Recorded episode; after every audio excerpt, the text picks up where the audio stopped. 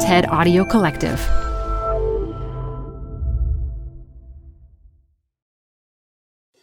Tired of unnecessary payroll errors? Stop them in their tracks. With Paycom, employees do their own payroll. They're able to identify errors and fix them before submission, right in the app.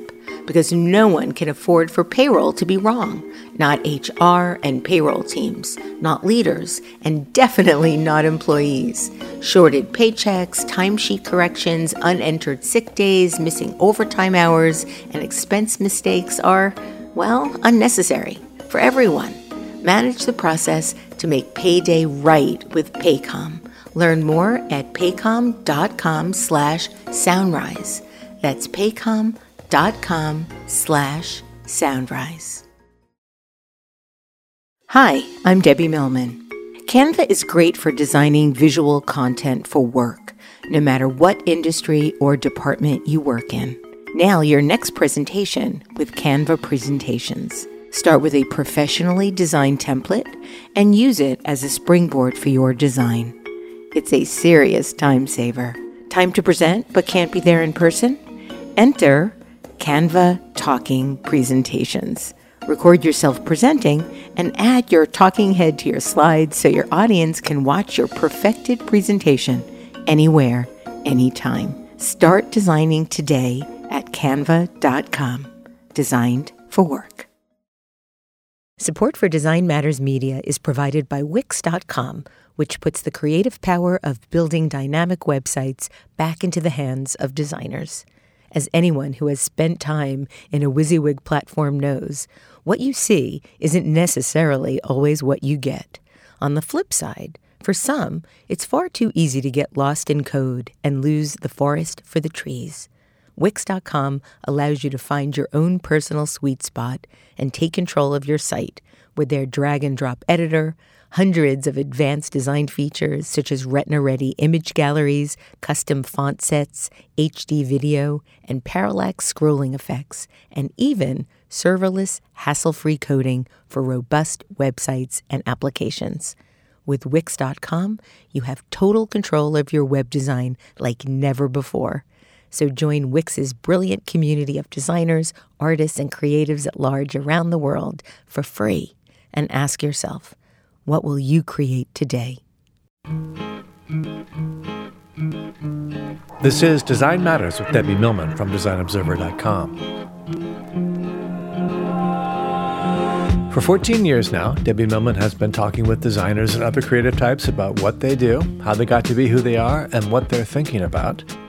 On this podcast, Debbie Millman talks with Simon Doonan about his unlikely career and his formula for creative window displays.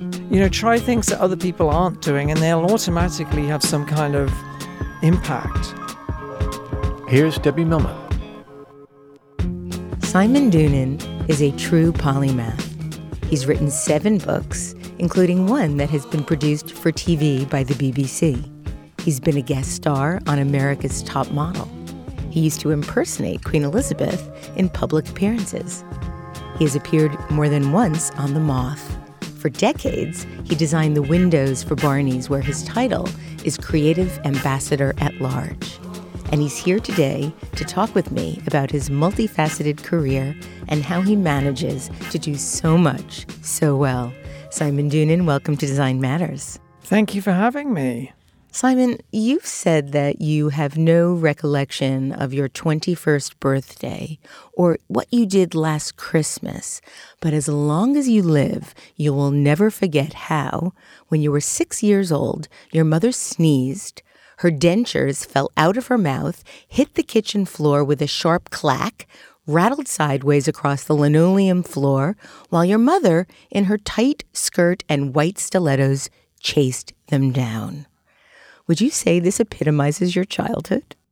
In a way, it does. I mean, I think the point that I was trying to make when I wrote that anecdote was um, that for me, I kind of remember the jarring things more clearly than I do the pleasant things. Like the day at the beach, which was kind of perfect. You don't really, re- well, I don't.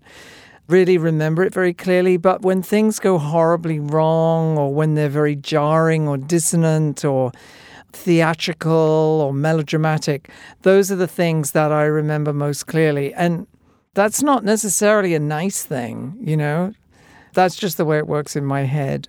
She was in her thirties when she had all of her teeth pulled to get her dentures. Why did she do that? Um, well, back then, after the war, like post-war England, it, it was very sort of squalid and deprived. And it was uh, the nineteen fifties after the war was not an abundant time. I think a lot of the reparation money was going to Germany, to countries in Europe.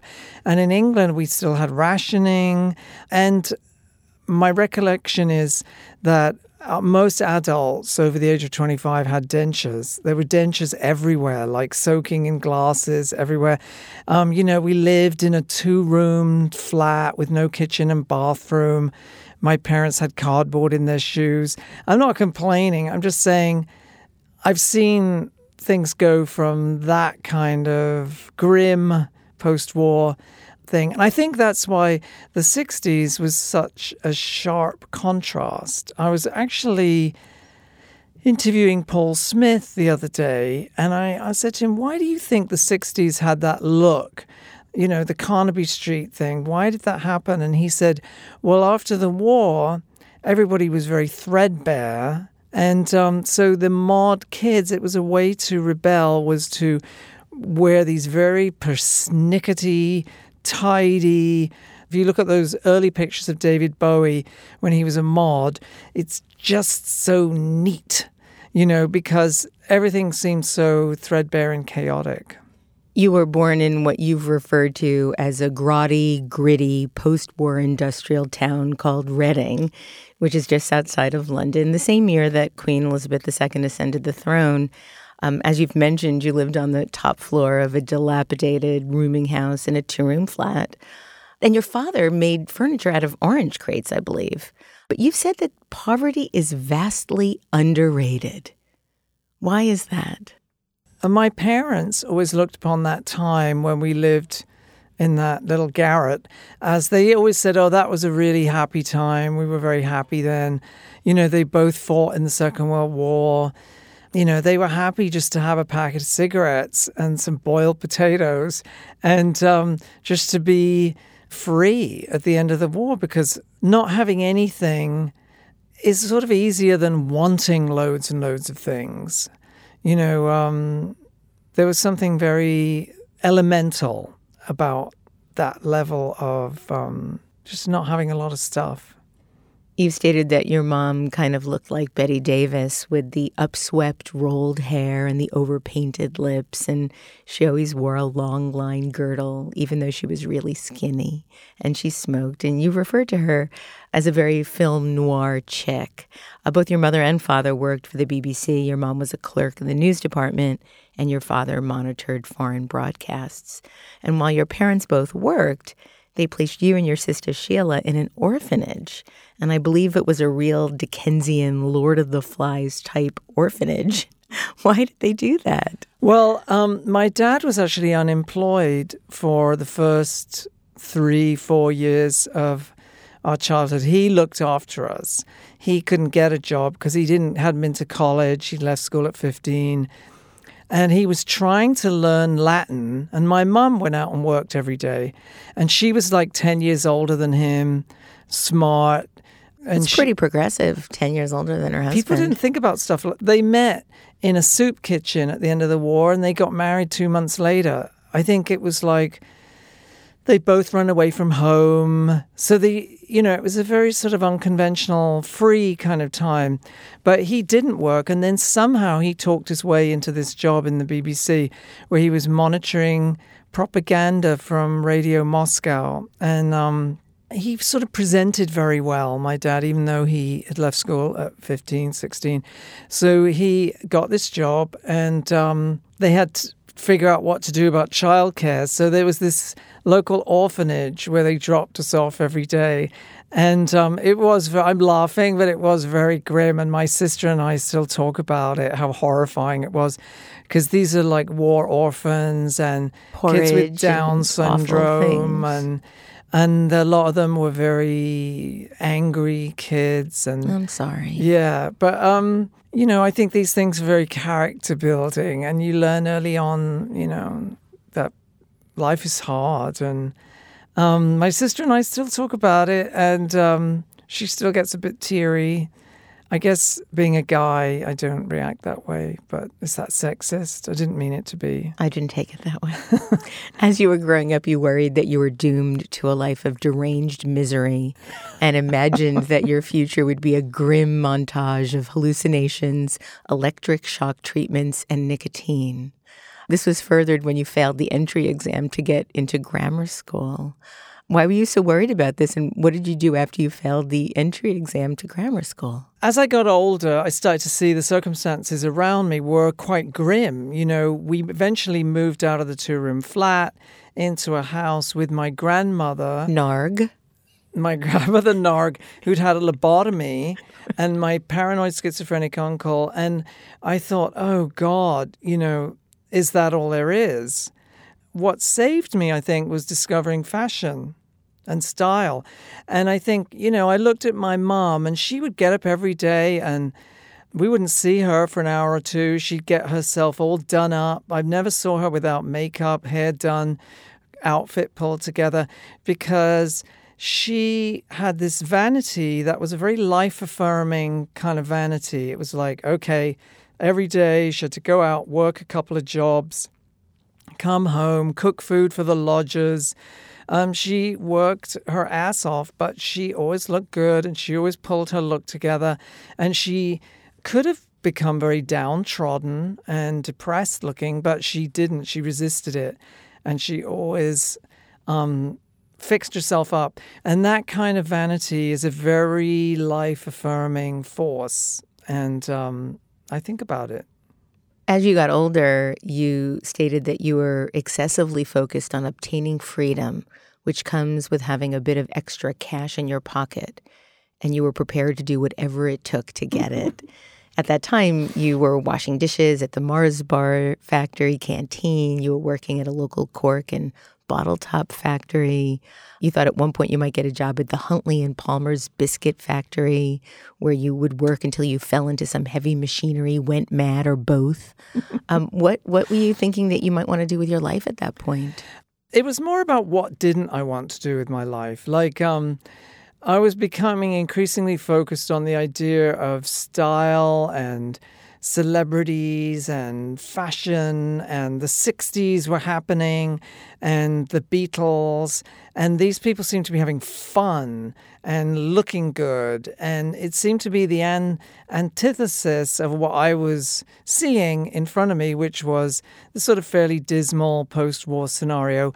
And um, I did fail the eleven plus, so that meant that when I went to secondary modern school, and then at the age sixteen, we were all kicked out into the world. And that summer, my mother got me a job at the bottle top factory, and I worked there for the summer. And I thought, you know, I ha- have to get my ass in gear. It was actually very motivating to me to be um, in these sort of dismal circumstances, and and it mot- you know, I motivated myself. Well, you could have gone the other way, yeah. Given given think, what you were growing up with. Well, being gay was like a big advantage, which sounds weird because back then being gay was illegal. Like, homosexuality was only legalized in nineteen sixty-seven. So it was like, oh, you were really a marginal person if you were gay. You know, my dad used to say to me, oh, you know, gay people, they get arrested, blackmailed, put in institutions. Like, and I just thought, oh, yeah, but I'm one of them, blah, blah, blah. Did he so, know at that time? Probably, I'm guessing, but none of that was talked about. It, it made me very self-motivating. So I thought, I have to get to college, and then I can, and then I can, and then I can. So I became very quite driven at a young age, and I went to Manchester University, and um, purely bootstrapping it myself. You know, I couldn't understand why the other kids at The grammar school were not paying attention. How are you going to pass your A-levels and go to college? You could be stuck in this town forever. If you, you know, I was very goal-oriented simply because of having sort of been to the bottle top factory. Before you got to Manchester, you had a bit of an epiphany while crawling around the floor of your parents' bedroom in search of your missing cat. You happened upon the ver- what you referred to as the very meaning of life, or so you thought at the time. Can you tell us what you found? Yes, I found a copy of Nova magazine. Actually, my mother subscribed to Nova magazine, and Nova magazine was a progressive, groovy, switched-on fashion magazine that had articles by Kenneth Tynan and Harold Pinter and great fashion editorials that were very sort of fashion-forward and avant-garde. We're talking like um, nineteen sixty-seven, sixty-eight. And so, you know, here was this other world that was half an hour away by train where these people were leading these glamorous, trendy, fabulous lives. So being trendy, to me, seemed like the antithesis of being dismal and locked up in a lunatic asylum or working in a bottle top factory. So I was looking for this alternative universe that was all pristine and courage and Saint Laurent and fun and glamorous. I thought, those people are happy. Well, you went to Manchester after that, but you studied psychology and art history. Why not fashion or something a bit more creative? Um, it never occurred to me. Like back then, going to art college, which I considered was considered beneath going to university. If you could get into university, you went. It was purely, oh, you know, if you can get into Manchester University, go, because it's good. After college, you worked at a department store in a town called John Lewis with a friend who looked like Ziggy Stardust. Was that James Biddlecombe? Well, actually, I went home after college and actually got a job in demolition because it paid more money. And then I did that for a while. Wow. And it was just horrible. We were demolishing public toilets. It was one of the most gruesome jobs. Like with a sledgehammer? You yeah, were like pounding yeah. things and breaking things? And um one day I remember thinking, this is just not moi. And I don't mind if I take a pay cut. I'm going to work in the local hokey little department store. And there was a John Lewis store in Reading. So I got a job at John Lewis in the department store. And my best friend, who I'm still in touch with, he went on to become like a big drag performer in London. And then now he's a cabaret performer. In, and that is James, James Biddlecombe? Yeah, his name was James Biddlecombe. Everyone knew him as Biddy. He became quite well known in the seventies, eighties, and he still performs. He and I actually went to Butlins, which is um, an extraordinary experience that not many people seem to have had unless they're very working class. It was a, it was what working class people, if they were going on holiday, they would go to Butlins. There were these weird Butlins holiday camps. I mean, I guess the what, only what equivalent thing would be those Borscht Belt places like the Neverly. Okay. Like, um, they would have plastic parrots and plastic flowers hanging from the ceiling over the swimming pool. And I think that's where I got interested in display. It was extremely tacky, lowbrow, kitsch, not ironically. And that's where I think I got interested in display, was going to Butlins with Biddy. Anyway, so flash forward, early seventies, we're both working in this department store, and we just basically got on the train and went to live in London and lived in a squalid bedsit, which is like a studio apartment minus any amenities.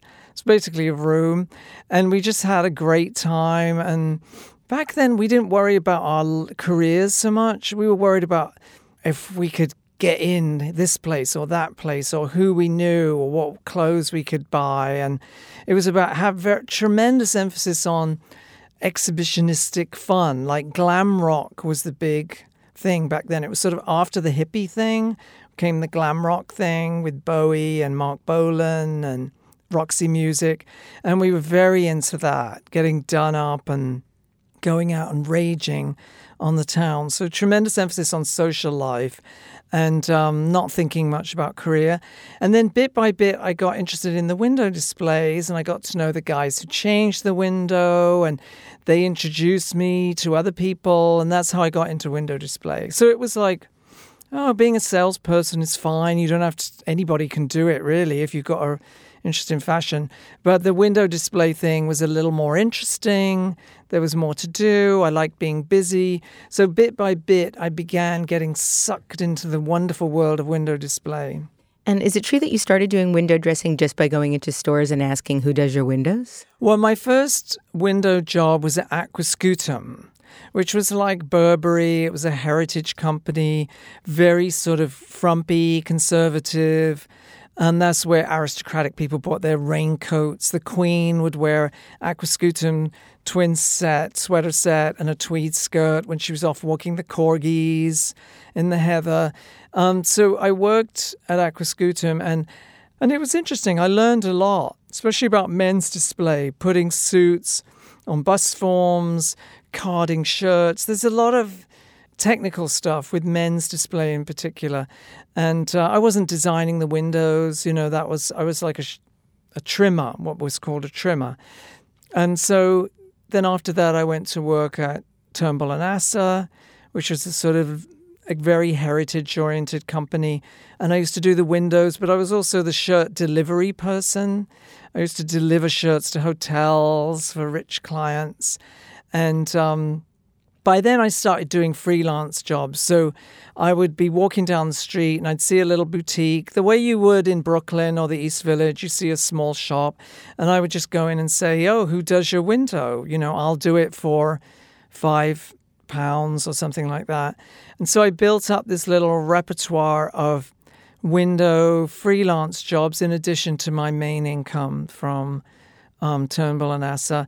And I had a couple of really great freelance jobs. A lot of them were very lower level dress shops in shopping malls. And, and then I had these two great ones. One was Tommy Nutter, who was the first trendy tailor on Savile Row. He's the one who designed Mick Jagger's wedding suit when Mick Jagger got married to Bianca, Bianca Jagger. Yeah. She was wearing a white Saint Laurent suit with the big hat.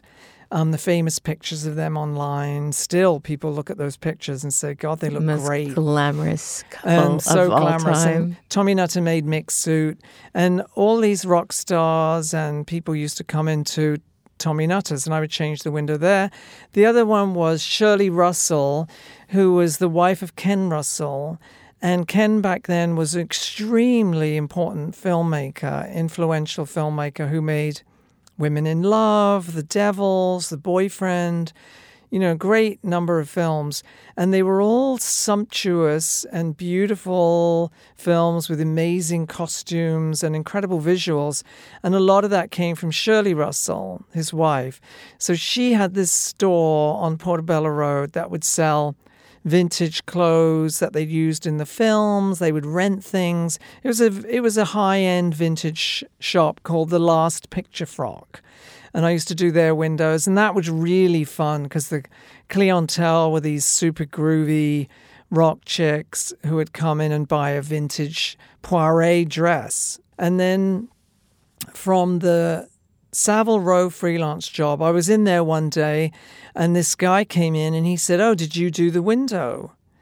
And I said, yes. And he said, it's really cool. It's so great. And he was American. And he said, it what the window was actually these tuxedos with stuffed rats, the trash like cans real stuffed rats with little cans. Wing collars yeah. and trash cans. So it was like the idea of trash and rats, but with these super swanky tuxedos with these stuffed rats and little wing collars on like Downton Abbey on the rats. And so he said, that's a really twisted window. You should come work for me. And so I went home to Biddy, my roommate, and I said, he was getting ready to go do his drag act. And he and I said, oh, some guy offered me a job in L A. And he said, um, where's that? And I said, I don't know. Like, and literally that gives you some window into how feral I was and how feral my roommate was. We just vaguely knew, because in those days, if somebody flew to L A, they didn't come back. You know, if somebody flew to Australia, you didn't see them again. It wasn't like now, fly here, fly there. So it was a really long way away. And and anyway, I thought, God, maybe I should go. And I just packed a bag and went to live in L A when I was twenty-five on my own with the promise of this job. And I got there and it was just a tiny little store with these two little windows. That was Maxfield. And that was Maxfield. And was it Tommy Pierce who actually came Tommy, and found you at, at your yeah, store in Tommy London? Yeah, Tommy Pierce is one of the most creative retailers in America. He's a real visionary. He was in L A. He had this little storefront near the Troubadour, and he brought in the most interesting designer clothes, and he had this great clientele in this funny, quirky little shop. He's a real retail visionary who should be celebrated for that. He brought in the first person to bring in Japanese designers, Alaya, Armani. He brought all that stuff to the West Coast. And he had the most incredible clientele. Like, it was everybody from Cher, Cher right? to the Fleetwood know, Mac. Fleetwood Mac. Natalie Wood. Natalie Wood. I remember her coming in. Now, you also had a T-shirt business at this point in your life, in which you now say had a huge role in all aspects of your personal growth. My mother always had lots of jobs. You know, she, two or three jobs, and then she'd have a Saturday job. On Saturdays, she'd go and work at the local newspaper, and she'd sit by the phone writing down the soccer scores. They were all called in, you know, as they happened. So I was like that same mentality. Every day I had a different job. So myself and a friend, Jackie Terrell, well, she started this T-shirt business, and then I helped her with it. And then we did more, more, more, and it grew. Um, she went off to work with one of the people we were selling T-shirts to. And then this other girl, Beverly Klein, who has a great clothing line in L A, she and I carried on silk screening, hand painting, making dresses out of T-shirts. We'd buy T-shirts in Chinatown and paint them and embellish them. And we're talking early eighties. So, um, yeah, embellished T-shirts. And I learned how to silk screen and hand paint and which inks to use and how to wholesale. And I always say I learned a lot of practical experience because, of, you know, we were so excited to get our first order from Judy's, you know, a chain store in L A. And um, so we shipped it off, and then we were wondering, like, when are those people going to pay us? This isn't fair. And I finally plucked up the courage to call, and I said, you haven't paid us. And they said, are you the people that didn't send an invoice or any return address? So I, you learn a lot of practical experience having a T-shirt business, how to make drying racks out of clothespins and elastic. You said that you don't know why people bother to go to fancy colleges. Everything you need to know about life and more could be learned through the operation of a T-shirt business. Yeah, that is one hundred percent true. Like, I think of the practical stuff that I learned, how to get things done in the right order, how to get things done quickly, anticipating problems, all the things that serve you really well in life. I learned having that T-shirt business, and I think it set me up well for my job at Barneys. Well, you stayed at Maxfield for eight years. What made you decide to move to New York City? Well, I would probably still be there. I stay at places a really long time. I'm kind of inert once I get comfortable. And I loved Maxfield.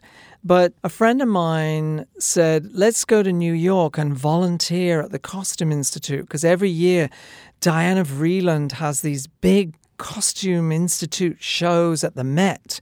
And I said, yeah, yeah, I've been to the exhibits, but I never thought about working on them. But I'm not volunteering. Hello, I'm a professional display person. I would take a job. I'm not volunteering. Hello. So... And I should say at this point, it was the middle of the AIDS epidemic, just really getting going. And a lot of our friends were dying. And it was a really grim time that is hard to describe to people who weren't there. But it was horrible. Just imagine. I lived in New York City during, in Manhattan yeah, during the eighties. So all of a sudden, all your horrendous. friends are dying. Yes. It's terrible. Yes.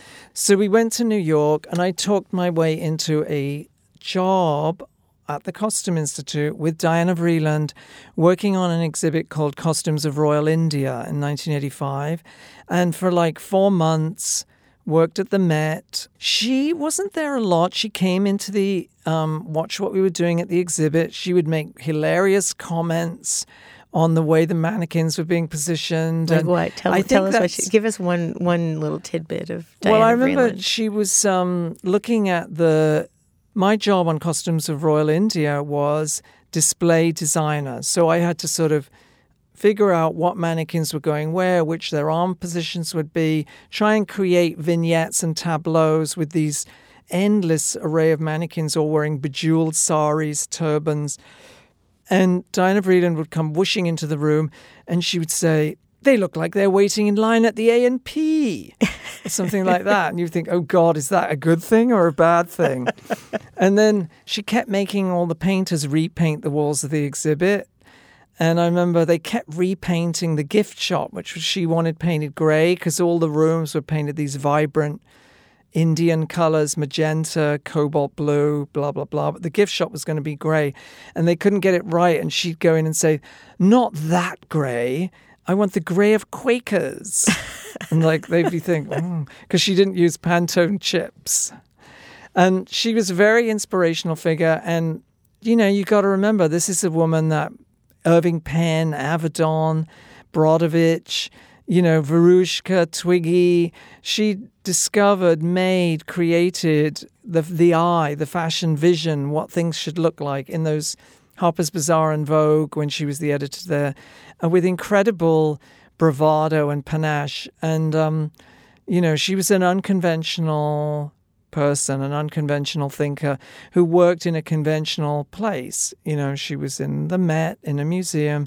She was this very unconventional visionary. So that was a thrill to be around her. How did you get your job at Barneys? Well, at the opening party... Back then, they did have an opening gala back then, but it was a small dinner and it was socialites and people like Paloma Picasso or Pat Buckley, whoever the socialites were back then. We're talking mid eighties. And then there would be this disco afterwards on the Temple of Dendur that the hoi polloi could buy a ticket to. So you could, you know, I didn't go to the dinner. No, you know, just this very chic group of people went. But I thought, I'm going to splurge and spend one hundred dollars on a ticket for the after party, which people didn't call it that then. But I went with Suzanne Bartsch. I remember she was my date. And John Badham, who was a fantastic fashion personality who um, created that line, Go Silk. And um, so they were my dates and we had a great time.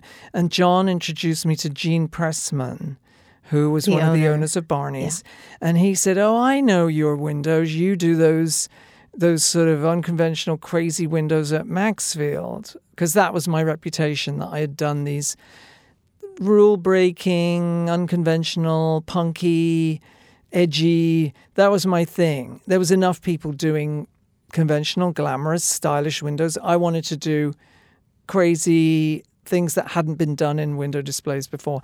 So that's how I got my job. And he said, "Come work for me." And so I came in nineteen, beginning of nineteen eighty-six and started working at Barneys. And it was an all-consuming job. You know, the store was just about to expand, opening a big new women's store on seventeenth street. It became my life. And I'm still involved thirty-two years later, however many years it is. And uh, it's been a very, very interesting growth experience for me. It was like a family experience. It was everything, really, because I was always involved in the windows, but over time I got more responsibilities, advertising, publicity, store design. I worked on other areas in the company and always enjoyed it, even when it was very challenging. It seemed very interesting. I was always learning. There was always something new. And I didn't have a safety net. You know, I had to make a living. I would say my main interests in life were being financially solvent. I'd put that at number one. And number two is being creatively stimulated. And so Barneys hit check both boxes. Barneys has always been a creatively fascinating, interesting company. I had like twenty minutes to kill before I came to meet you. And I just went in the store and walked around the handbag area. I just want to see what's new, look who's doing what colors. So it's been never not interesting to me. I'll never forget my first experience at your window, Simon. It was the late nineteen eighties, and Barneys was in the flagship on seventh avenue between sixteenth and seventeenth street. I was living in a fourth floor tenement walk-up on sixteenth street between eighth and ninth avenue. And I would go to Barneys every Sunday to window shop and fantasize. I couldn't afford anything in the store. I was really into Isaac Mizrahi. And one of the most memorable experiences I had, and I, I really have to tell you that I think that this was life-changing for me, um, was when you did all the Christmas windows as the swanky bathrooms with the seven swans and filled bathtubs full of products and vanities full of makeup. I never considered that life could be that glamorous. It changed my aesthetic immediately. Wow. And I suddenly needed to have at least one or two beautiful things around me. And and it's always been that way ever since. Well, I remember those windows vividly. And what I did was I had a friend in London who used to do these sort of loose, sloppy paintings of Biedermeier patterns um, from like, I don't know, whenever that is, nineteen, early nineteenth century. And his name was Mick Hurd. And he painted all those backgrounds, and we made giant swans out of papier-mâché. I had never seen so much product before. I always loved the idea that Barneys was this high-end, glamorous store where you could buy Hermès or Jil Sander or Prada, but the windows were going to be hokey, crafty, a bit of Coney Island, a lot of papier-mâché, a lot of found objects, a lot of repurposed things. So it wasn't like, oh, well, this is a swanky, expensive store. The windows have to be swanky. If anything, I pushed them in the other direction, where the windows should be crafty, more like a sideshow in a carny, kind of hokey. But then there was this luxurious product and these and luxurious... And it was, there was a wit to everything that you've done. There's always been a sort of sense of cheek. One of the things I learned from Diana Vreeland was that it wasn't really fashion unless there was an unconventional, unexpected component. So it wasn't enough that just you have a sleek, gorgeous girl in a sleek, gorgeous dress, in a sleek, gorgeous room, with a sleek, gorgeous makeup, and, and, and.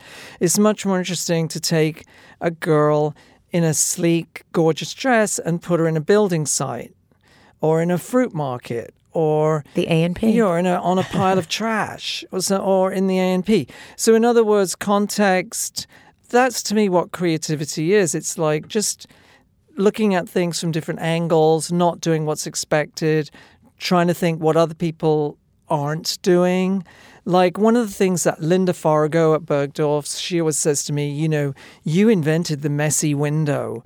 And I think she's right. I did invent the messy window because I used to look at windows and think, God, it's kind of a pain in the ass that windows have to be so perfect. The floor has to be freshly painted. All the signage has to be straight. You're measuring with the spirit level. And I thought, what if it was a complete hellhole and a mess beyond anything? And I would do these windows, not all the time, but occasionally, where there was just this inordinate amount of detritus and cigarette butts and ripped up magazines and furniture crashing down and chaos, as opposed to what you would typically expect in a window, which is, you know, this pristine vibe. Um, so, yeah, to me, that's what I think creativity is. Looking for things that other people aren't doing, looking at things in fresh ways, taking things out of context. It's almost formulaic. If you're working in advertising or display or, you know, try things that other people aren't doing and they'll automatically have some kind of impact. Your first book, Confessions of a Window Dresser, came out in nineteen ninety-eight and jump-started your career as a writer. And you wrote columns for the New York Observer for ten years, a column at Slate titled Getting It Right, and you've written six more books. You have a new book coming out in June. One of your books has been turned into a television show on B B C, yet you never thought or fantasized about being a writer. How did it first come about? You are such a good writer. I've been laughing out loud while reading your books over the last couple of weeks. Yeah, I, it was very unexpected to me. Um, I put together all my imagery for this book, Confessions of a Window Dresser, and this wonderful guy, Nicholas Calloway, who owns Calloway Publishing. Who did Madonna's said, sex book. Yes, Nicholas Calloway. Yeah. He did Madonna's sex book. And um, he said, oh, you should write an introduction. And I wrote it and sent it in. And he said, oh, my God, you're hilarious. And write more, more, more. And it became text driven. And then I sold the rights to Madonna. And um, then I got my column from The Observer, as you said. And um, it was unexpected to me, but it was very fun, and le- like learning a new language or something like that. So I enjoyed it. It made me actually very appreciative of my retail work. Like, I lo- loved my job at Barneys. I appreciated it. You get out of the house. You work in collaboration with other people. Writing's very solitary. So it actually had a very generalizing positive effect on my life, you know, my involvement in writing. And it's good, you know, because, like, Beautiful People was originally called Nasty. And um, Simon and Schuster published it, and they said, this is going to be huge, it's going to be great. And I persuaded myself it was going to be a big book. And I thought, this is it. This is when I become the next Muriel Spark or David Sedaris or something. I was gonna, you know, I saw my name in lights. And they published it, and it was a complete flop. Like, it was like a big dud, and the New York Times gave it a horrible review and said I was foppish and superficial. And, of course, I wrote a column about that in The Observer, talking about how great it is to be foppish and superficial. And I interviewed people like Boy George and Michael Musto. But it was disappointing and painful. And those are good experiences to go through if you want to be a writer. It's not all going to be plaudits. And then one day I got a phone call, and it was this guy, John Plowman, and he had produced Ab Fab, Little Britain, all these incredible, iconic British T V shows. And he said, oh, I want to make a T V show out of your book, um, Nasty, but we want to change the title to Beautiful People. And that gave that book a whole other life. The reason that book didn't do well was because of the cover, Simon. Yeah, the I'm dentures. Sure. It did. I mean, the story is hysterical, but the image is not beautiful, and I think people got scared looking at it. I know. What well, to me, I thought it was just funny, but I think it freaked people out. The other th- reason, I think, is because a lot of people take their lives and and put them out as a misery memoir, you know, look at the sadness I endured and the trauma, and they lay it all out. And, and I was sort of telling these gruesome stories with panache and humor, and people couldn't relate to it. They didn't know whether to be sad or laugh, or, you know, not everybody has my exaggerated kind of punk rock sensibility. So I'd written it as, like, you know, a survivor humor book. Whereas if I'd written it as, like, oh, finally, woe is me. Yeah. finally here I'm telling the story of my background and, you know, the really dark moments, and package it that way, it might have been different. But, you know, it's good to go through those things. You have to learn to be resilient. I think resilience, persistence, they're the only thing that matters, really. If you're persistent, you can get stuff done. So um, I've never really had, like, those, you know, Malcolm Gladwell years on the bestseller list or anything like that. But I've always enjoyed writing. You know, I just finished this book on footballers, English soccer players, Tell European soccer players. Tell us the name. Well, in England, it's called Saturday Night Fever Pitch, which is a reference to Nick Hornby's classic book on soccer, Fever Pitch. And in America, it's called Soccer Style, The Madness and Magic. And it's a celebration of the culture around soccer globally. What happens when a twenty-two-year-old guy is making six hundred fifty thousand dollars a week, you know, and is buying Lamborghinis and having fun and being crazy and under the kind of pressure that a sports person is in. I'm fascinated by that. It's a very visual book, lots of tattoos, haircuts, cars. So it's sort of um, something I've been working on for four or five years. It comes out in time for the World Cup.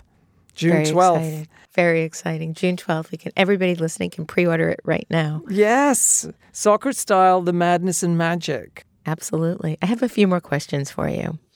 You've been in this business for forty years now, and it's a business that's highly fickle, very promiscuous. And when asked about it, you said that the key to your success is that you've always approached everything with an immense sense of gratitude. I really love that. How do you maintain that? I am grateful to anybody who's ever paid me. You know, like I had this job before I moved to America working for this couple called Shelley and Tony. And they had these fashion stores in shopping malls around the south of England. And they were just dress shops, high street dress shops. And they were so sweet. And I would go and I'd change the windows and, you know, um, they'd pay me and um, it was decent money. And I managed to save some of it before I came to America. And, you know, I'm just hugely grateful to anybody who's been willing to pay me. Even when I really didn't have a huge amount to offer, you know, I found people were very benevolent and willing to take me on, even when I didn't have proven skills. Or someone like Tommy Pierce taking me on for that job. He didn't really know me. He just threw out that offer and I accepted it. Same with Gene Pressman, you know, offering me that incredible job at Barneys. You know, I'm eternally grateful for that because I was quite feral. I didn't know very much. I wasn't bringing a lot to the table. They were taking a leap of faith. So I've been hugely grateful to be taken seriously, given a job. Andy Warhol said, in fact, actually, Andy Warhol didn't say it, but he quoted it constantly. Um, Success is a job in New York City. That works thought, for yes, me. Yes, hello. Yeah, exactly. Doesn't matter if you're working in a juice bar or in Starbucks or in a magazine or whatever you're doing, you've got a foothold somewhere, somehow.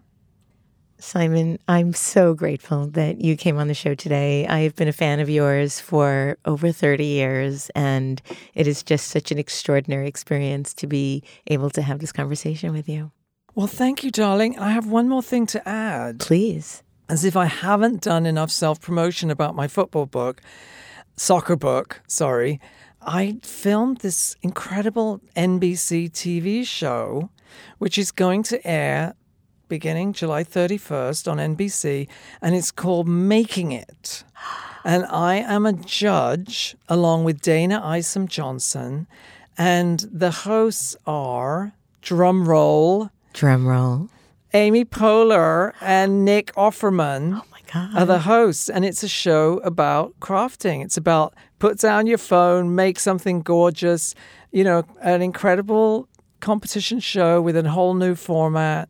Making It. N B C. Making It.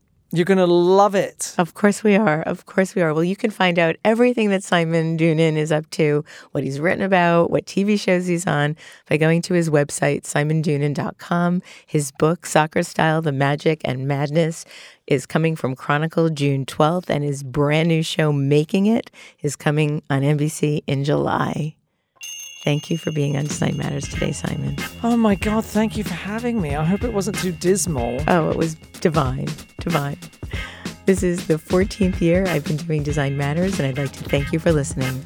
And remember, we can talk about making a difference, we can make a difference, or we can do both. I'm Debbie Millman, and I look forward to talking with you again soon. For more information about Design Matters or to subscribe to our newsletter, go to debbie millman dot com. If you love this podcast, please consider contributing to our new Drip Kickstarter community.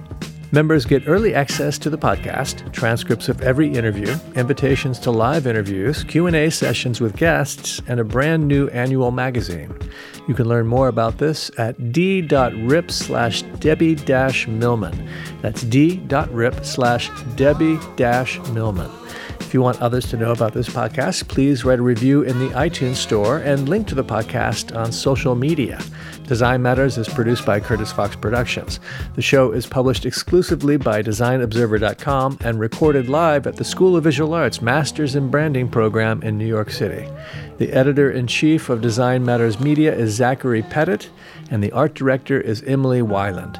Generous support for Design Matters Media is provided by Wix dot com.